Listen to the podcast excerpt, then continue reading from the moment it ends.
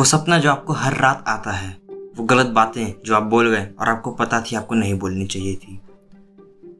ये सब आपके सर में बैठे एक छोटी सी चीज़ में बंद है। वो चीज़ जो आपकी लाइफ पॉसिबल बनाती है और सोसाइटी भी चलाती है। वो आपसे हर वो चीज़ कराती है जो आप खुश हैं कि आप कर सकते हैं और वो सारी भी जो आप करना नहीं चाहते। अगर हम बाकी ह्यूमन माइंड्स की बात ना करके सिर्फ़ आपके माइंड की बात करें तो ये इतनी कॉम्प्लेक्स चीज़ है जो आपको आपके खुद के ब्रेन को जानने से रोक सकती है। आपके माइंड को जो चीज़ चला रही है, वो बहुत ही मिस्टीरियस है, पर फिर भी ह्यूमंस उसे जानना चाहते हैं और इसी को साइकोलॉजी कहते हैं। साइकोलॉजी डिराइव होता है दो ग्रीक वर्ड्स साइक और लोगोस से।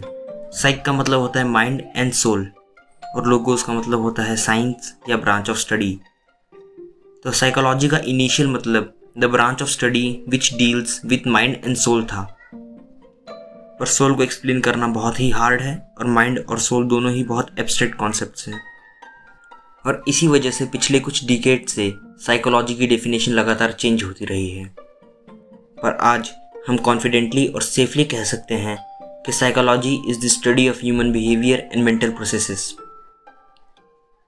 human consciousness को सबसे पहले डिफाइन करने वाले एरिस्टोटल थे और उनका मानना ये था कि कॉन्शियसनेस दिल में होती है, दिमाग में नहीं और वो कम्प्लीटली रॉन्ग थे।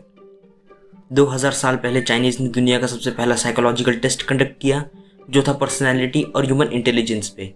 और लेट एट हंड्रेड्स में Persian doctor Muhammad ibn Zakariya al Razi ने सिर्फ़ मेंटल इलनेस को डिफाइन ही नहीं किया, पर उसका इलाज भी किया। उस समय से आज तक साइकोलॉजी क्वेश्चंस पे बेस्ड है।